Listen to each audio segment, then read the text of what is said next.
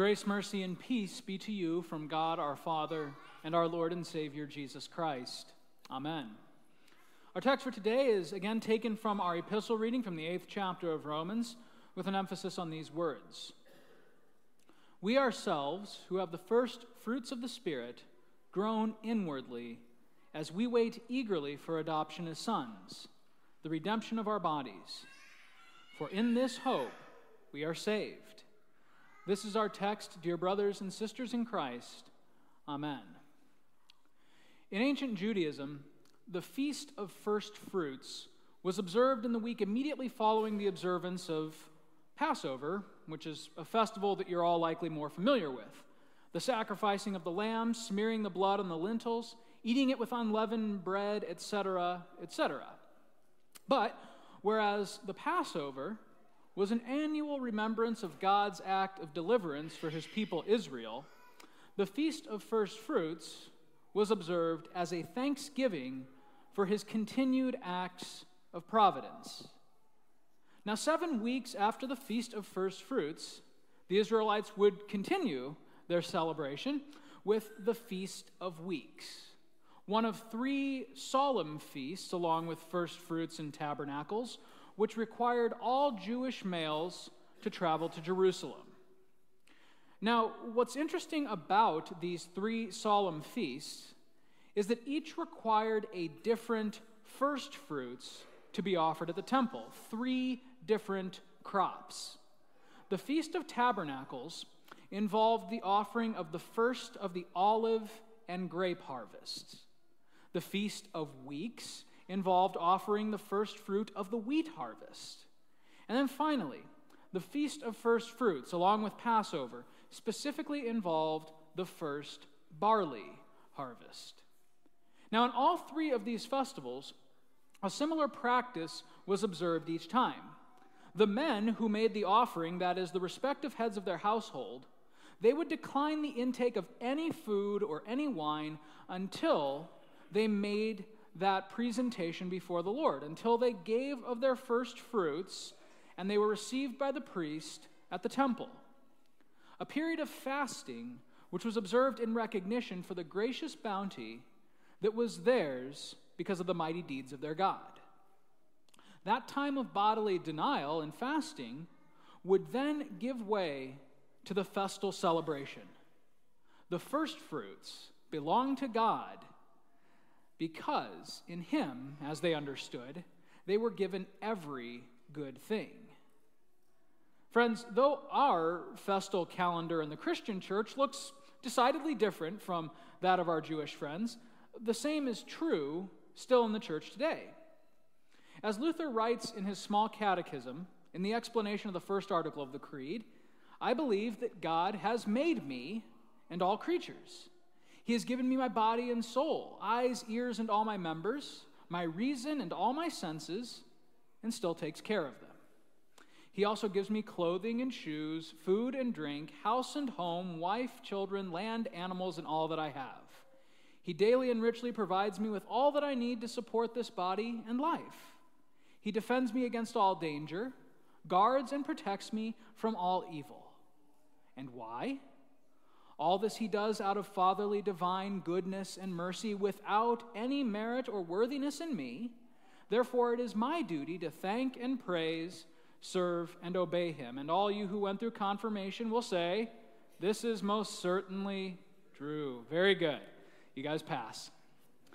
It's in this context and with this understanding that we have to examine our reading for today from Romans chapter 8. That text opens with the famous words of the Apostle Paul For I consider that the sufferings of this present time are not worth comparing with the glory that is to be revealed to us. Without careful reading and a right understanding, these words could easily be misunderstood to mean the exact opposite for which the Holy Spirit inspired the apostle to write them. Indeed, this passage is often, often mistakenly read as a kind of promise of pie in the sky by and by. In other words, do you suffer today? Are you miserable today? Are the wages of your sin bearing down on you until you feel that life just is not worth living today. Well, then, if you read the passage that way, you might say, suck it up. Hang in there.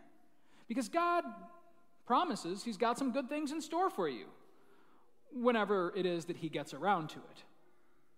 That doesn't sound like the God of the Bible, and such an understanding, of course, would be devastating to our Christian faith. Certainly, there is much to be said about running the race with endurance, as we read from the author of the Epistle to the Hebrews.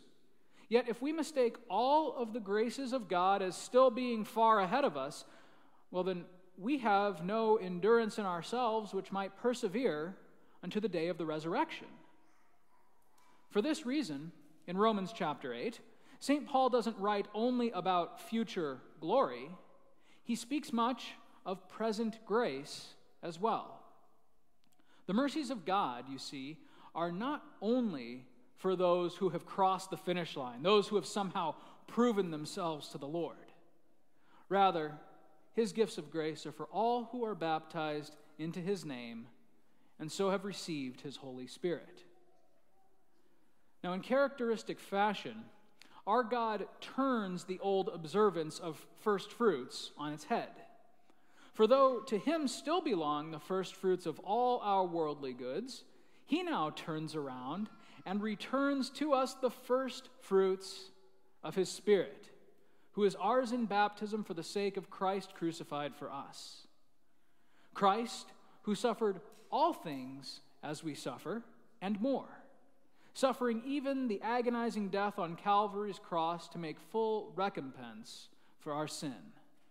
This same Christ has now become the first fruits of the dead.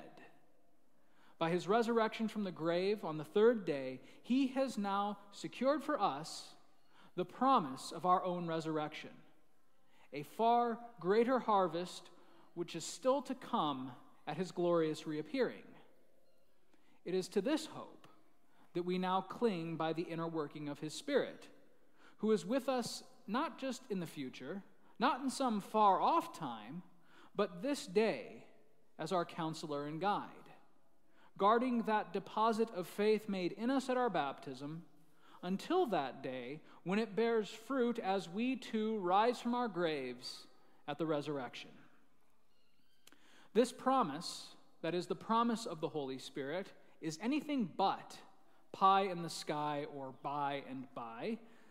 Rather, we confess that it is real, present grace. It is strength for today, even as it promises that great and glorious hope for tomorrow.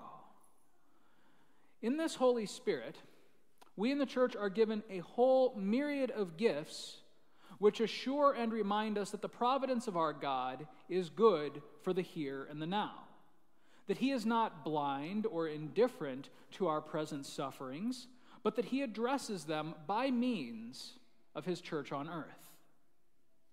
In this church, here and now, he comes to us with the proclamation that our sins are forgiven, that they are paid in full by the atoning sacrifice of Jesus Christ on the cross. In this church, here and now, he comes to us in the hearing of his divine, inspired, inerrant, and active word, which makes known to us the full counsel of the law, as well as the blessed hope of the gospel, in order to work saving faith into our hearts. In this church, here and now, he comes to us in the holy sacraments of baptism and the Lord's Supper bringing us out of death and into life by the sacred waters, and nourishing our faith in the eating and drinking of Christ's very body and blood given and shed for the forgiveness of our sins. In this church, here and now, he surrounds us with a great cloud of witnesses, which are our brothers and sisters in Christ who care for us, who encourage us, who nourish us, even as our own earthly families do. And in this church, here and now, His Holy Spirit petitions for us in groanings which the apostle describes as too deep for words. Taking all those prayers and petitions which are offered at the altar for the sake of Christ Jesus, who receives them as his very own before his Father in heaven. All of these things, and indeed many more, as, as we heard in our small catechism, they are ours today. We are promised all these things, but they are merely the first fruits. They are but the opening course of the grace which our God has in store for all who believe in him. Now, through the Christian church on earth, we see time and again how the Trinity, God, Father, Son, and Spirit, acts in unity to protect and preserve us through all life's trials until that day when we pass through this vale of tears and sorrow into the glory of the life of the world to come. And so, therefore, do not lose heart in your affliction, dear brothers and sisters in Christ. For that promise made to you in your baptism is good even today. Your God does not just wait for you at the finish line, He goes before you, securing your salvation. He comes behind you, laying for you the foundation of your faith to push you forward towards your goal. He runs beside you, catching you when you fall, and carrying you when you have stumbled. No matter how arduous this road may be, you may take heart knowing that you do not walk it alone. Furthermore, as we read, you are no longer captive to your sin, no, nor are you bound to your grave. You who were once subjected to futility in sin have now been set free in Christ. Live therefore as his own blessed saints. Live in the hope of that future glory, even as you give thanks today for his present grace. You know, it's kind of interesting that when we think of those who have suffered most for this Christian confession, our minds are, without fail, always drawn back to those early church fathers and martyrs, those men who were persecuted, imprisoned, and even killed for their faith in Christ Jesus. And yet, in the Bible, when we read the accounts of St. Paul and St. James and St. Peter, how do they describe their afflictions? They do not speak of them with despair, but rather with hope and joy. They do so because they have witnessed personally how it is that the Holy Spirit takes those afflictions, those wages of sin, and He turns them on their head.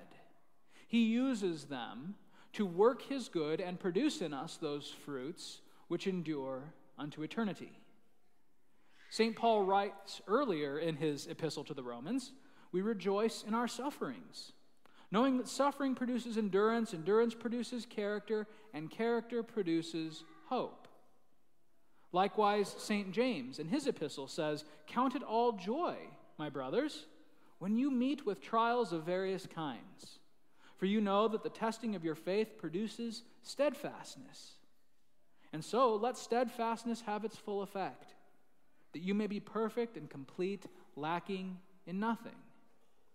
And finally, of course, St. Peter in his first letter says, Rejoice insofar as you share in Christ's sufferings, that you may also rejoice and be glad when his glory is revealed.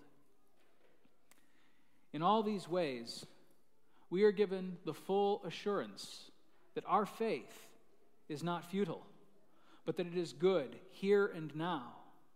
Even as we believe that these times of denial and fasting and suffering will give way to the future glory which Christ has prepared for us. Therefore, the church comes together this day, and indeed every day, to rejoice and give thanks at the mighty acts of a God who provides for all our needs, past, present, and future, body and soul, both now and forever. All this for the sake of Jesus Christ, his Son, our Lord. In his most good and gracious name, Amen. May the peace of God, which far surpasses all understanding, guard and keep your hearts and minds in this same Christ Jesus unto life everlasting. Amen.